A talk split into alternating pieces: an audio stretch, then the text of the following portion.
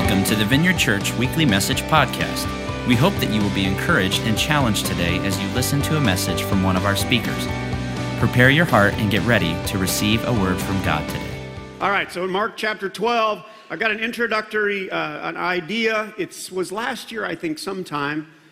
I was at a doctor's office and uh, doing just having just some casual conversation with the other people in the waiting room. We were in the waiting room. And I, I don't think there was a television with the news on, but somehow uh, President Trump's name came up in the conversation. And a middle aged woman, about six feet from me, uh, there were only two or three, three or four of us maybe in the waiting room. And here is what she said with at least a little bit of energy. She said, now, I don't know that these are the exact words, but this is pretty close. She said, Donald Trump is not my president. Maybe you can imagine somebody, you know, not my president. The entire election was fixed. And then I still remember because she pointed this next part toward me and we were and she said can you believe that such an evil crooked liar is in our white house whoops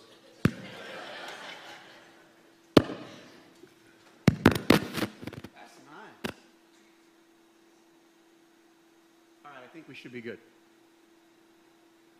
Check it now. Okay. Uh, if, if not, we'll swap that out. But I, I found a loose wire. I diagnosed my own sound problem. We should probably quit while we're ahead.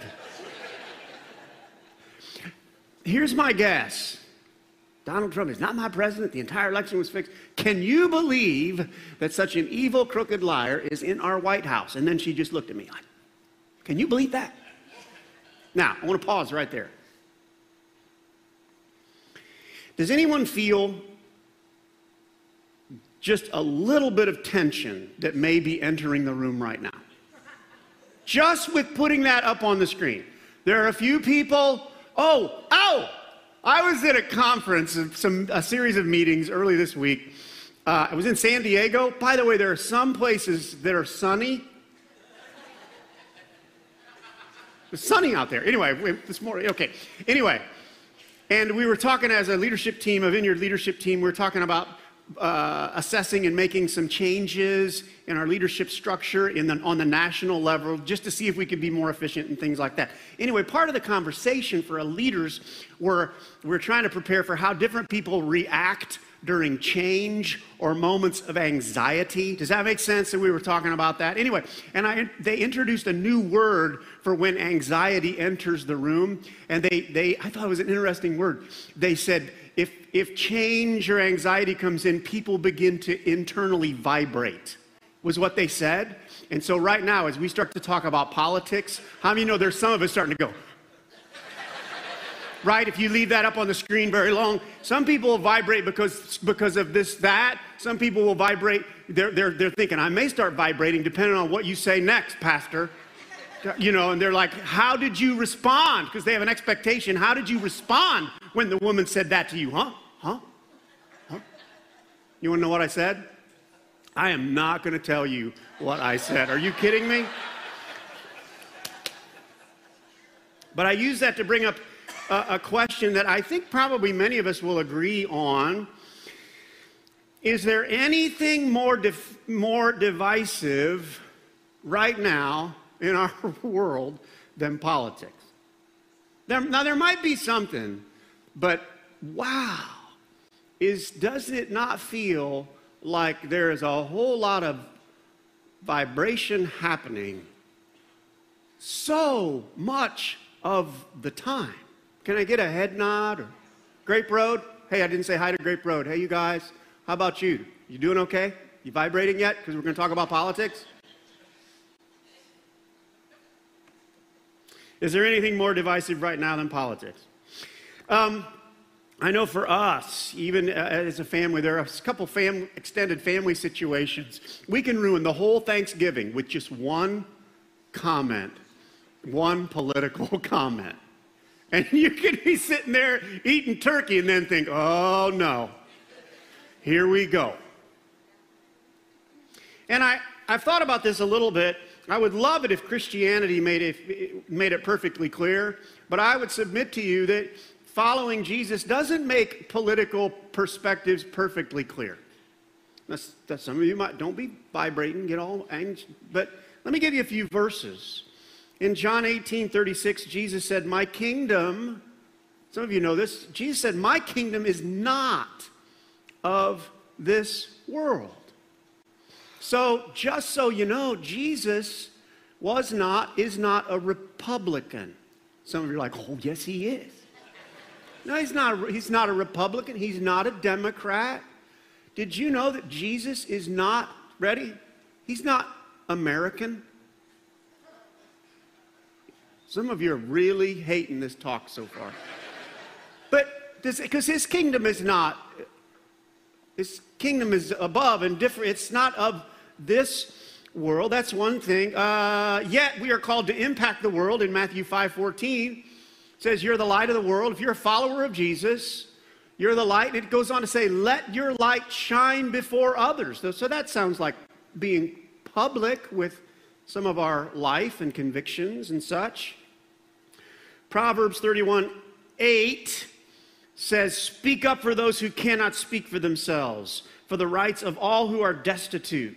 Verse 9 goes on to say, Defend the rights of the poor and needy.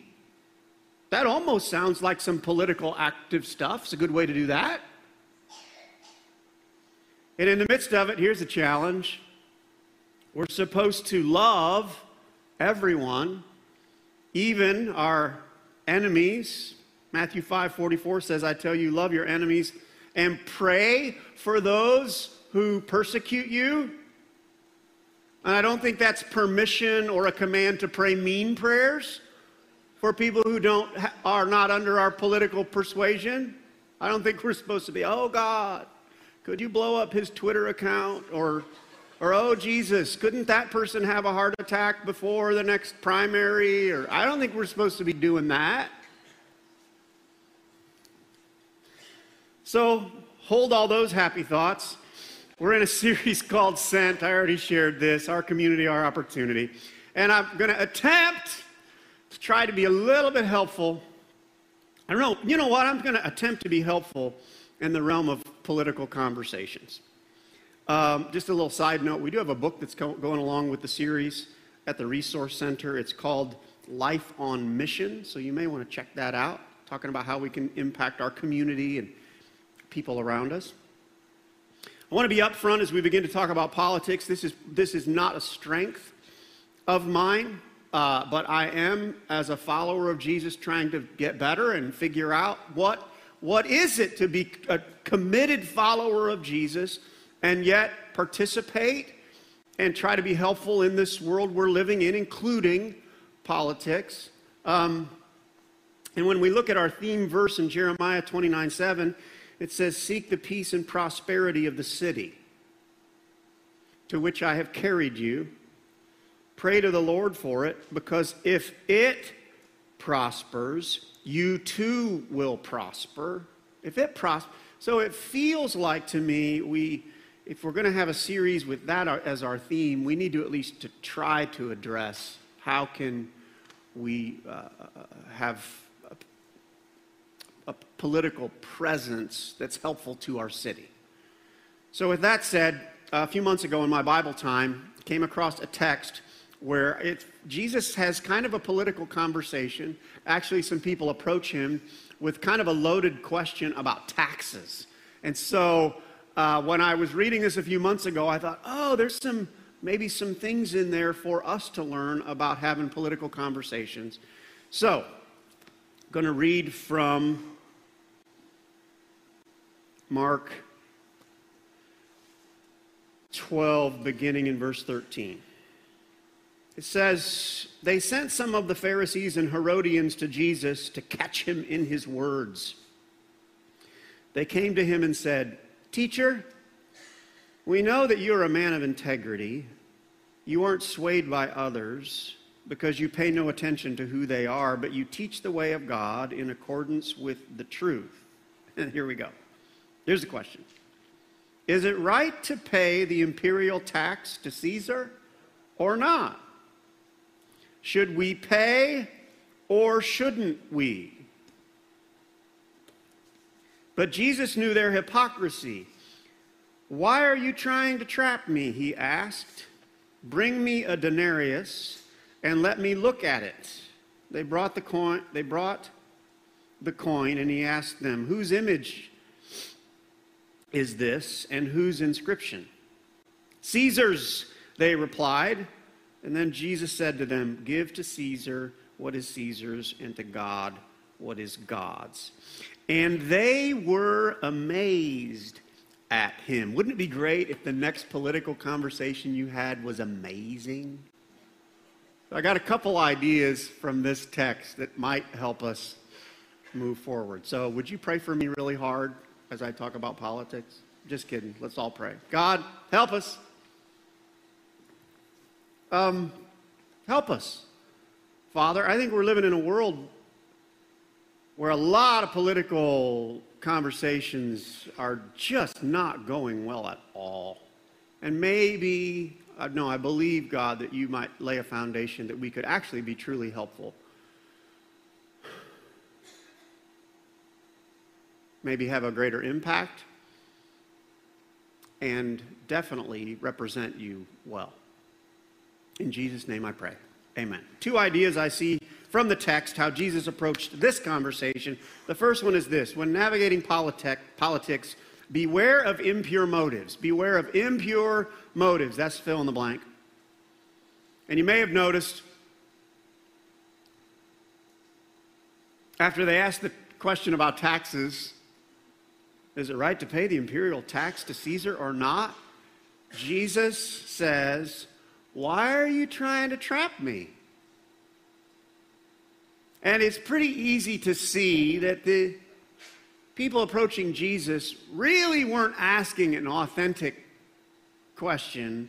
They had an underlying plan trying to get Jesus to go somewhere. They're trying to trap him. In fact, at the very beginning of the text in verse 13, it says, They sent some of the Pharisees and Herodians to Jesus, and it just says, the topic sentence, they sent some people there to catch him.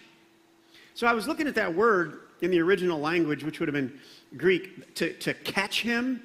And it's this word, it'll come on the screen, a, a, agruo, but it means to catch. So this was their motive behind trying to catch, to capture. It's also connected to like hunting something down, and it included in the notes fishing. And so I had this idea that came to mind as, as, I was thinking about the motives of these people. They weren't actually, um, they weren't actually wanting a conversation. They were just trying to fish him. And you, you know, I took watch your lips there. The uh, they were just does that make any sense? They were just trying to dangle a carrot out in front of Jesus to get him to bite on something, not with a pure motive, to bite on something, but their, their motives were bad. So they're like just trying to, well, what can we, what can we toss out there to, to get him to, and then to try to pull him in a direction that would be not helpful to him. Does that make any sense? So, and I think that this happens right? People talk, they just lob little things out there and they say, hey, what do you think? Did you hear the news about Mayor Pete? This, and they go, did you want to talk about that? Just bite on that hook. Just right ahead. And but they're not. Does that make sense? They they do. Yesterday I tried to cast this down the aisle. You want me to try it? Huh? All I need is one person to say yes, I'll do it. Let's try this. By the way, I took the hook out. Oh, yes, I almost got a. Larry, I almost got your coffee there, didn't I? But they, I see you can't see this over here, but you know, it's like dragging in between aisles. And what people do is they're just fishing for, they say, well, what do you think about Mayor Pete? Or, or uh, um, did you see the, the latest tweet from whatever, and they go, what do you, what do you think? And they're just waiting to, try to think of some other things. What, what do they bring up? But there are these, they're just baiting us into a conversation, and their motives are not to have a dialogue or their, their motives are just not all that pure. Does that make sense? See, so, so here's the idea with that. I think there's a fill in the blank now. You can write this in. Be cautious as you enter, enter into a conversation. Because some people will bring up the latest news on a police shooting just to start an argument.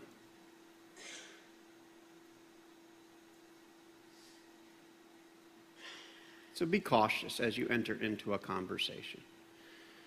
And I don't know that sometimes people, sometimes people may not, not have a thoughtful, impure motive, but I do know that the enemy of your soul, the Bible calls him Satan, he is scheming consistently to try to bring division and divide among people. There's a verse in 2 Corinthians 2. It says, talks about in order that Satan might not outwit us, and it says, We are not unaware of his scheme. So don't be unaware that there are some conversations that are really not conversations. They're just out there trying to mess stuff up. Now, just a note in this as we talk about other people's impure motives, I find it helpful to also assess my own motives. What about me? When do I do that? Or do I do that? Am I doing the same thing that I wouldn't want somebody else to do? So here's a question just for assessment. It's not a fill in the blank, but am I open to dialogue or only deployment? Am I only am I only really just trying to trap people or get them to my side? Or, does that make sense? And just a warning or something that I think that can help us. Don't forget that the people that we're talking to are people. They're human beings. They are not just a tool or a, or a, or a person to get to a certain side. And uh, I was going to, I was, I'm going to go ahead and go there for just a couple minutes. Jesus was really, what? Irritate, irritated? There's a couple people groups in the Bible, the Pharisees and Pharisees and the Sadducees, maybe you've heard of them. And these people got all wrapped up in their legalism and it, it, some of it was maybe political perspective but religious perspective that they lost sight of the value of people and they were driven by laws and things and they would miss sight of people. Let me give you a couple of a couple of examples. By the way jesus was really critical. He was the most critical of that group of people. In john 8 and if you want to do a little bit of study, you could write down John 8. Just write that down. John 8. It's the story of a woman who's caught in adultery. And the Pharisees and Sadducees come and they bring her. Maybe you know the story. And basically, she was caught in adultery and they kind of like drag her and they throw her in front of Jesus and they accuse her and they're still they're trying to trap Jesus and they're like, what should we do with her? The, the law says we should kill her. And in the, in the midst of that, I think they lose sight. That's like a person. But they were just using a person as a tool for their agenda. And Jesus was really critical of that.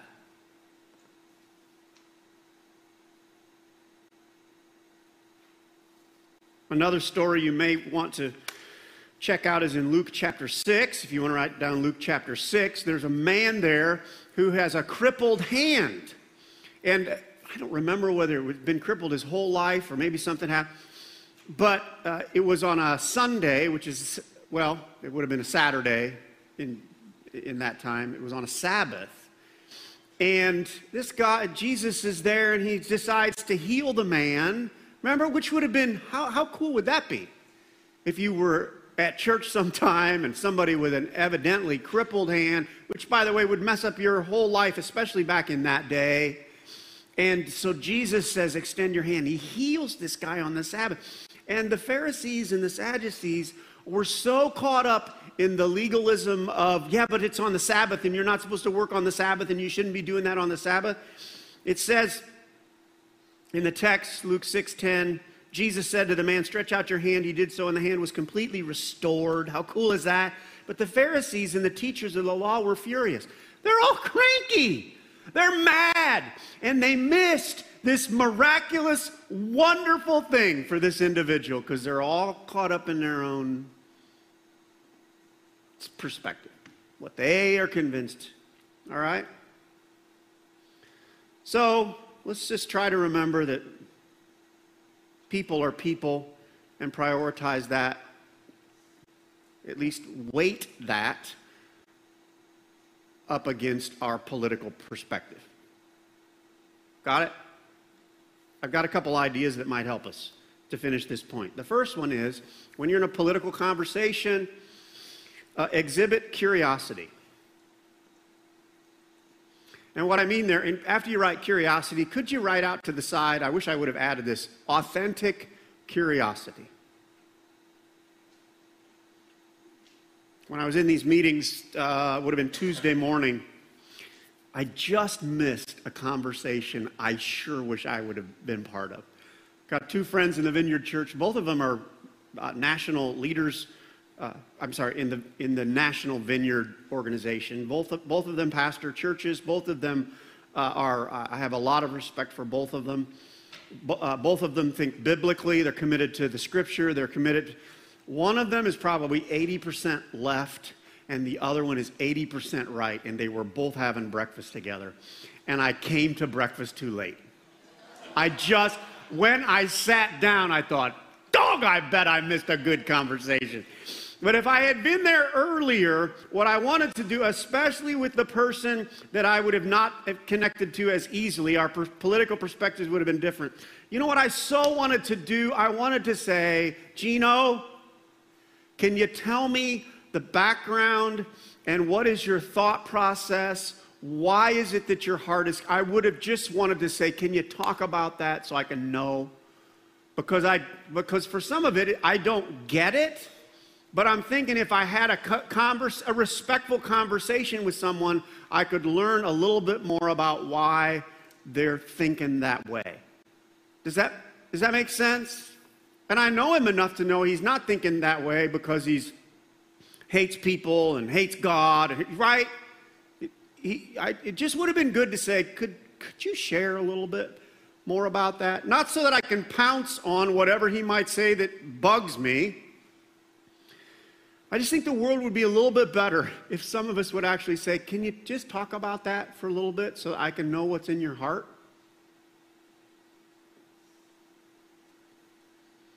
Oh, I got a little note here. Especially if you're a follower of Jesus, would you please? I've got a request.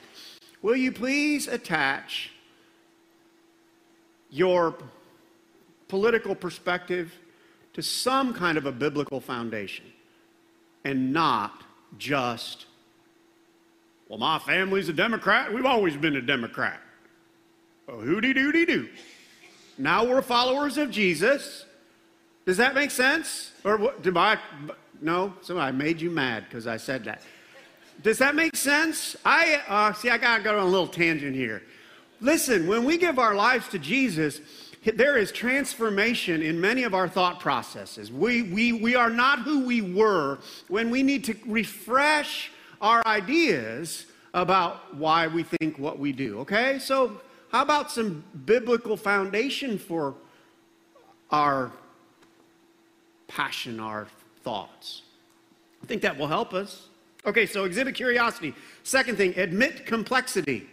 I should be able to hit this pretty quick. Admit complexity. I am, some of you may know this, um, I'm committed uh, to uh, pro life. I'm trying, I'm committed to the unborn. I've made that decision, done some thought through that. Um, I hope, you know, some of you might be vibrating now, like, I'm, we can talk about that. Um, but it helps if I'm in a conversation with someone who is pro choice to at least admit it's a little bit complex. When someone brings up, well, what, if it, what about in the case of rape? That is, you gotta admit, that's hard. At least admit the complexity of the situation and not just dismiss that that would be, that's, a, that's hard. So, in the midst of those conversations, can we just admit a lot of the political things going on? It's pretty complex. Just think about taxes. So, it's, it's just so easy. Well, if I were in government, I know exactly what I would do. You do. We do. With $1.7 trillion coming in tax, you're going to run a budget of $1.7 trillion that come, I think, from personal taxes every. Listen, folks, we're struggled right just to pay our rent on time and so it's not that we don't can't have opinions, but I really think we should at least acknowledge, wow, that would be kind of complicated to make decisions based on. So I'm not saying don't have an opinion, but just admit that some of this stuff is complicated. By the way, I think that's why we're supposed to pray for our leaders. We're supposed to pray for our leaders because a bunch of them have decisions that have so that have so many lives attached to it and are so complicated. That's why part of why I think God says you got to pray for them because the decisions that they make are a really big deal and not all that simple.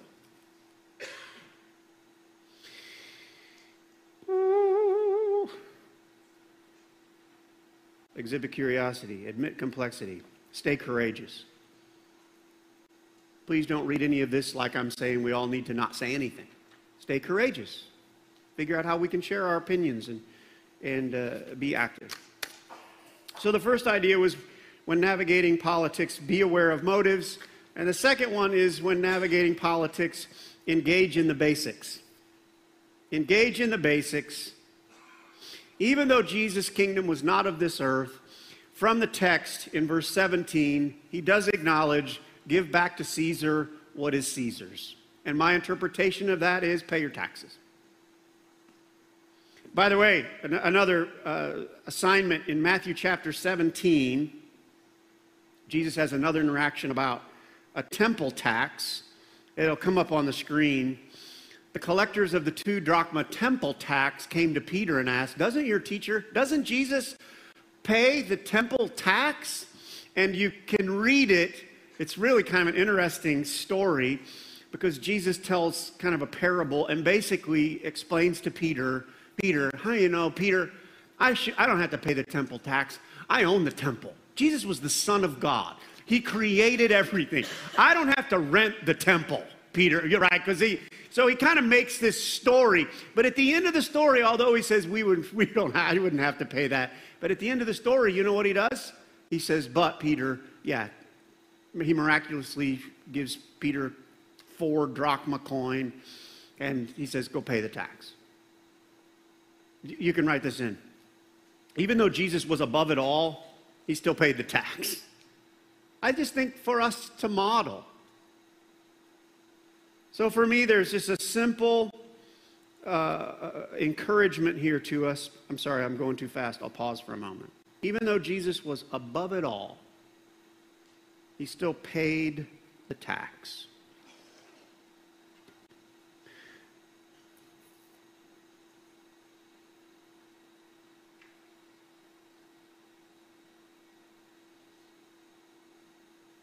So there's just a real simple application for me, and I'd like to encourage you, just challenge. So when it comes to politics this year, this, this week, uh, it's an election year, the encouragement to us as followers of Jesus is do your part. How about that? How about we pray? How about in some ways we may get involved? Uh, vote? How about that? One thing, don't just sit around and whine about what's going on because that's not going to help anything. Let's so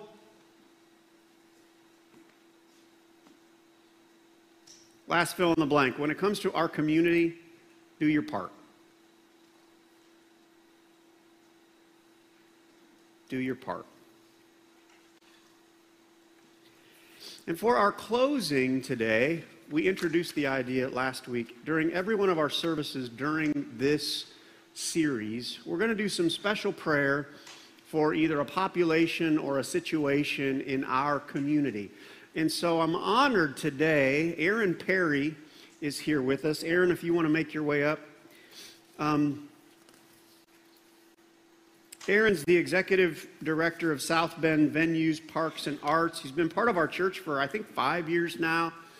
Um, and because I believe, because of who Aaron is and who he interacts with a lot in our local government, I'm really glad to have him pray for our local government leaders because I think he knows a lot of the stuff that they go through. Does that make sense? And so, would you stand? And I'm going to invite Aaron to pray for our local government and community leaders. Let's pray. Heavenly Father, thank you for the honor it is to serve our communities throughout this region uh, and for trusting us to do your will in our natural built environment. I want to pray uh, first for the folks that are on the front lines of this work, um, the folks that are sometimes forgotten, uh, but the, how critical their work is to our everyday lives, the people that work on our uh, stormwater and sewer systems. Uh, so we don't have to think about that type of thing. Uh, the people that pick up our trash and ensure that we have uh, clean, safe drinking water, people who mow our parks and plow our streets and fill our potholes.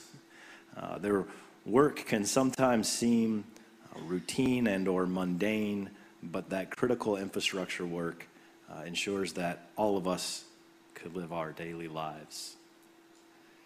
I want to pray for another set of folks that are also on the front lines, our public safety officials our police professionals and firefighters uh, who are out there literally working in life or death situations.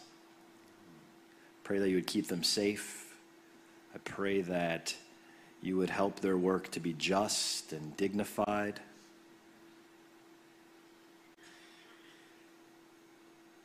Father, I want to pray also for the uh, elected leaders in our communities, those folks that are uh, often tasked with sometimes impossible decisions, really complex situations, uh, trying to decide different policies and legislative uh, uh procedures to put into place, uh, financial decisions, um, oftentimes weighing um, the lesser of two evils.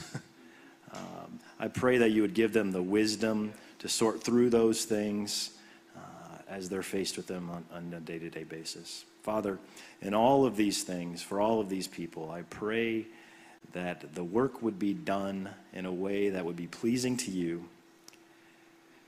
And then I pray for healing for the times that those things don't go right in our communities. I lift all this up to you in your son's name. Thanks for listening to the Vineyard Church Weekly Message Podcast. We pray that you were impacted by this message. God bless and see you next time.